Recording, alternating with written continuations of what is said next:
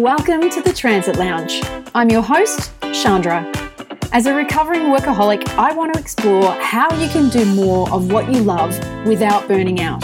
I'm on a mission to promote true well-being, the contented state of being happy, healthy, and prosperous. Through interviews with savvy entrepreneurs, authors, and industry experts, we'll share insights, inspiration, and practical tips on how you can be CEO you in the business of your life. Let's go.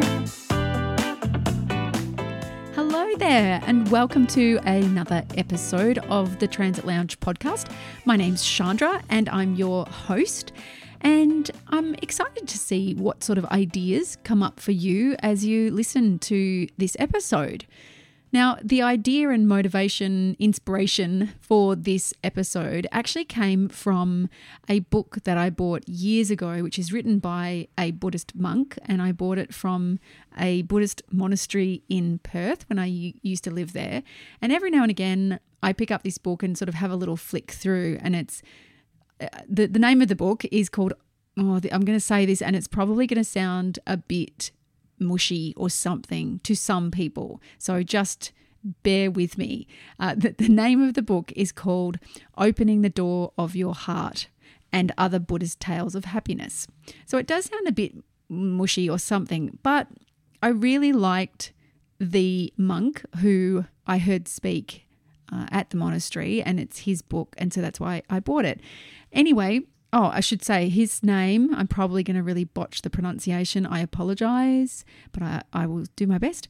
Ajahn Brahm is how I would pronounce his name, and uh, I hope that is close to being correct. It's not really a book like that you would read as a story that unfolds from, you know, beginning, middle, and end. Although I did originally read it in that way, it's a series of, I guess, sections on different high level topics all connected with being human, I guess, and the ultimate pursuit and exploration of happiness and what that means and what it doesn't mean, and very real kind of um, little stories and anecdotes, if you like. And so every now and again, I flick back through it for either inspiration or to remind myself of a little quirky story that I came across the first time I read it. And this one little thing, as I was flicking through the book this week, one little section jumped out at me um, under the banner or the heading around decision making. And so I really wanted to share it because when I read it, I read it through the lens that it was, I guess, intended to be written about this pursuit of happiness. And uh, then I wanted to overlay, well, how does that apply more specifically to you if you are in a situation where you're considering career change, because that's really what I tend to be focusing in on at the moment is really working with people and helping them to get to a point where they can clarify what's next for them in their work life and to create a way of working that actually really works for you, whatever shape and form that takes. So, what I thought I would do is I want to share um, a little bit from this little section of the book and then explore what the concept opens up, which is these three important questions. So, the the section in in the book is called the emperor's three questions. And what he does in the book is he references a parable story that was apparently written by leo tolstoy. I don't think i've ever read any of tolstoy. I think of him as being quite fancy pants as a author. I'm maybe wrong. But anyway there's a little story that he wrote that uh, ajahn brahm has extracted from in, his book. And now I'm extracting from that to share with you. And so I want to share these three important questions. And the original story was that an emperor was seeking out a holy man that apparently lived uh, at the top of this mountain. And he wanted to have the holy man help him answer these three important questions that he thought that if he knew the answers to them, it would make him a great emperor, a great ruler. And so there's a bit of a story about how the holy man helped uh, provide the answers for the emperor. But I'm not going to go through the whole story. I'm just going to skip straight to what were the three questions and what were the proposed answers. And so the first of the most important questions that the emperor was seeking the answer to was when is the most important time? The second question is who is the most important person? And the third question is what is the most important thing to do? So they were the emperor's three questions. And so I want to look at these through the lens of what was the answer that the wise man gave for each of these questions and how does that play out for you if you are someone who is at a point of transition, at a point of crossroads, and considering what it is that you want to do next in your work life. So let's look at the first question, which is when is the most important time? And when we think about this question, and even as Arjun, oh, I can't believe I'm going to keep botching his name. Arjan is what I'm going to call him. I so hope that's sort of close to right. Arjan said uh, in his book, We all know the answer to the first question, but we forget it too often. The most important time is now, of course. That is the only time we ever have. So that's, uh, I guess, his response or reaction to that question. And, and I guess, you know, these days, probably most people, if they were asked that question, would say, when is the most important time? Probably most people would say, oh, well, now. And I think that if we look at that question through this lens of creating meaningful career change, and the most important time is now, then what does that mean in terms of what you do now?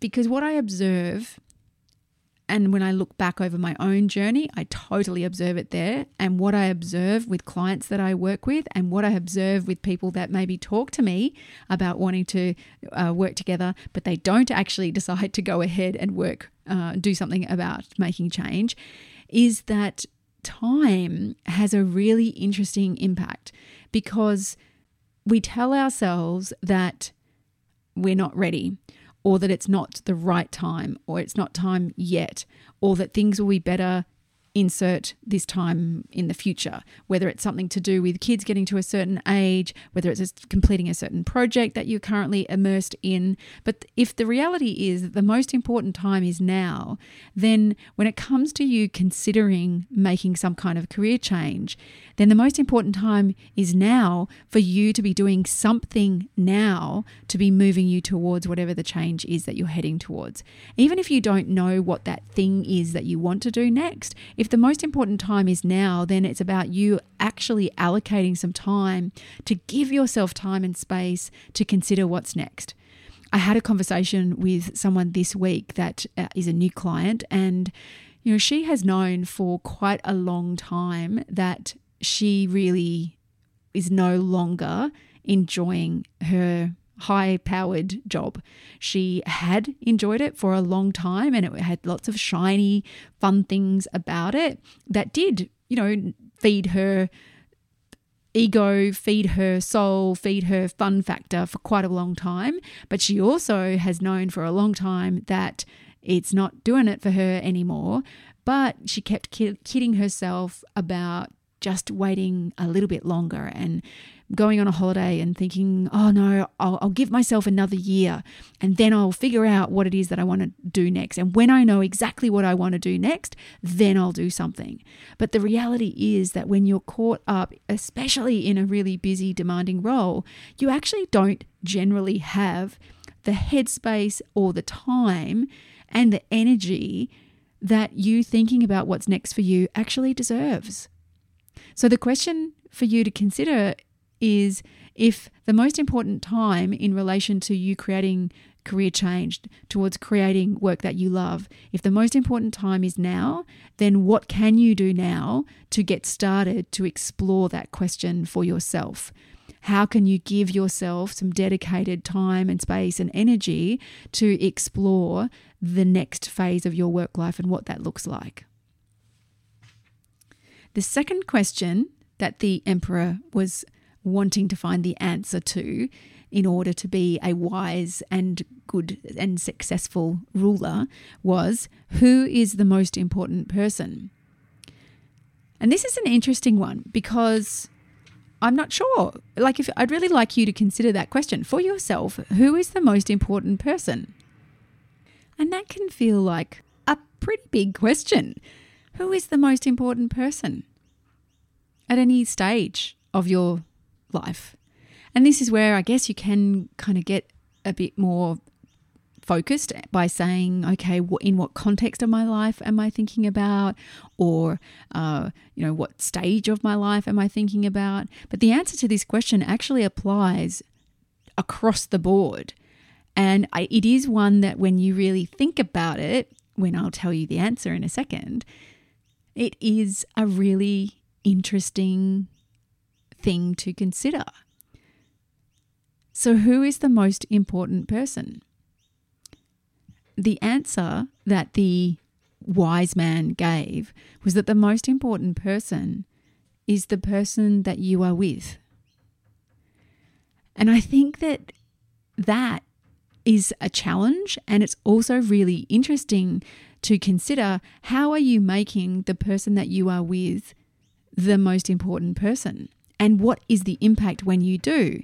And so then if we consider this context of looking at your career change and ask that question of who is the most important person, then that opens up a different kind of line of thinking and and conversation really because in any given moment who you're talking to could vary. And in Ajahn section of the book where he talks about this answer, he shares this little um, anecdote, if you like, or this story, uh, where he says, I recalled asking questions of college professors and not being fully heard. They were outwardly listening, but inwardly wanting me to go. They had more important things to do. That's what I felt. It was a rotten feeling. I also recalled rousing my courage to approach a famous lecturer and ask a personal question, and being surprised and so pleased that he was giving me his total attention. Other professors were waiting to speak with him. I was a mere long haired student, but he made me feel important. The difference was huge. And when you think about your own experience of conversations that you have with others and the difference that you can feel when you know that whoever you're speaking with isn't really fully present with you, and also, if you're really brave and you think about times when someone is talking to you and for whatever reason you're not fully present and not making them the most important person that you're with, how that actually feels for you. You're distracted, you're not really uh, giving your all. And so that whole experience is not good for them or for you. And so I guess when it comes to you thinking about making significant career change and change that's designed to be you doing more meaningful work. So, not just changing a job for the sake of getting a different job, but actually wanting to do something that feels like it's the work that you're meant to do, that's you really offering and delivering your highest value to others and to the world. Then the question of who is the most important person, the answer is who you're with. And who is it that you are with for your whole life? You. And yet, how much time and energy and space do you give to you to make yourself feel like the most important person in this situation? So often, I have conversations with clients that have put their own happiness, their own wishes, intentions, passions aside for years and years and years to put other people first, whether those people were their parents who paid for them to do some kind of particular training or or uni degree and so they felt they were obligated to complete something that they didn't really enjoy and didn't really want to do or whether it was a relationship and staying in a certain location where the job prospects were uh, limited or a family situation where having kids and prioritizing raising kids or any of those scenarios is where choosing to make other people more important than you and sometimes that is the right choice to make. And sometimes it's not. And only you can make that decision for yourself and acknowledge that you're choosing it and to ask yourself whether you are actually making sure that you are making you the most important person enough in your own life. And another little section from Ajahn book that I really like in this same question of who is the most important person, he says, Most of the time in your life, you are by yourself. Then the most important person, the one you are with, is you. And there is plenty of time to give importance to yourself. Who is the first person that you are aware of when you wake up in the morning? You. Do you ever say, Good morning, me? Have a nice day? I do. Who is the last person you are aware of when you go to sleep? Yourself again. I say good night to myself. I give myself importance in the many private moments of my day, and it works. And I had a little chuckle when I read that section because I think it's uh, interesting to realize that even amongst our busyness, and I have no doubt that if you're listening to this podcast, you are probably someone who's pretty busy and got a lot going on, and you want a lot in your life. And it can be easy to gloss over or not notice the many moments that you have that are yours and yours alone, even if it is just that split moment of when you first wake up and realize that you're awake, you're in your body, you're in your bed. And I like the idea of that little habit of acknowledging yourself and making yourself the most important person in just that little moment. And whether that's a certain mantra or just saying good morning to yourself or whatever it might be, I like that idea of claiming those moments to make yourself important. And one of the other things in the context, particularly around making career change, is looking for those little moments of self awareness that throughout your own experience of whatever is going on in your life right now, in your work life, your home life, whatever it might be, for you to make it important enough to notice how you feel while you're doing certain activities is great research for you to start to notice patterns of moments of joy or um, laughter or stress, pressure, to see those patterns and to extract the learning of them to find out more and more about yourself, about what you might be drawn to, the sort of work environments that are right for you. I had another conversation this week with someone where we were talking about that she had been self employed for quite a while and has recently gone back to do study as part of a bigger plan to go back to being employed. And she's actually so excited about being in a work environment with other people again. She's someone who really loves being part of a team, and she had realized that she was not getting that by working for herself and by herself. And so, this is about not making a prejudgment of what's right or what's wrong, but only through getting to know yourself can you then create the work environment that allows you to really thrive. And that's what the ultimate goal should be, not to necessarily do something that's trendy or that other people th- say that you should do, but to create a work situation that allows you to really feel like you're being your best and contributing your best. And this third question is what is the most important thing to do? And this, in the context of career change, is another really interesting one because so many people get caught up in asking that question of what is my purpose? What is the one thing that I am meant to be doing in my work life? And I want to really know that and I don't want to make any mistakes along the way. But the reality is that it's not generally as simple as that, depending on how you define or approach knowing your purpose. And I've done previous podcast episodes exploring some different ways that you can look at that. But the answer to that third question from the wise man up the mountain what is the most important thing to do? To care. And when you think about it through that context of creating career change, what is the most important thing for you to do in the context of your career? To care. And I think this applies on a couple of levels. One, to care about what you do for work enough to make it important enough to do something that you really want to do that feels like you can thrive and contribute to the world. And two, to care about others and to include in what you do for work a way to care for others in whatever flavor or way that shows up for you.